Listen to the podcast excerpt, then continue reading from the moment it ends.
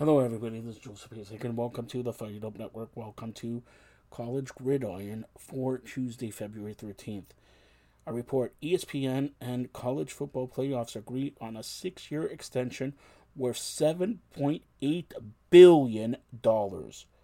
Ruling for injunction on NCAA NIL rules coming in short order.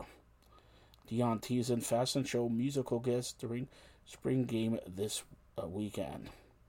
CFP board to vote February 20th on 5 plus 7 model. Pac 12 set to part with commissioner. Boston College close to hiring Patriots, Lawing as offensive coordinator. Harvard hires Rutgers assistant as head coach. UCLA hires Foster as head coach.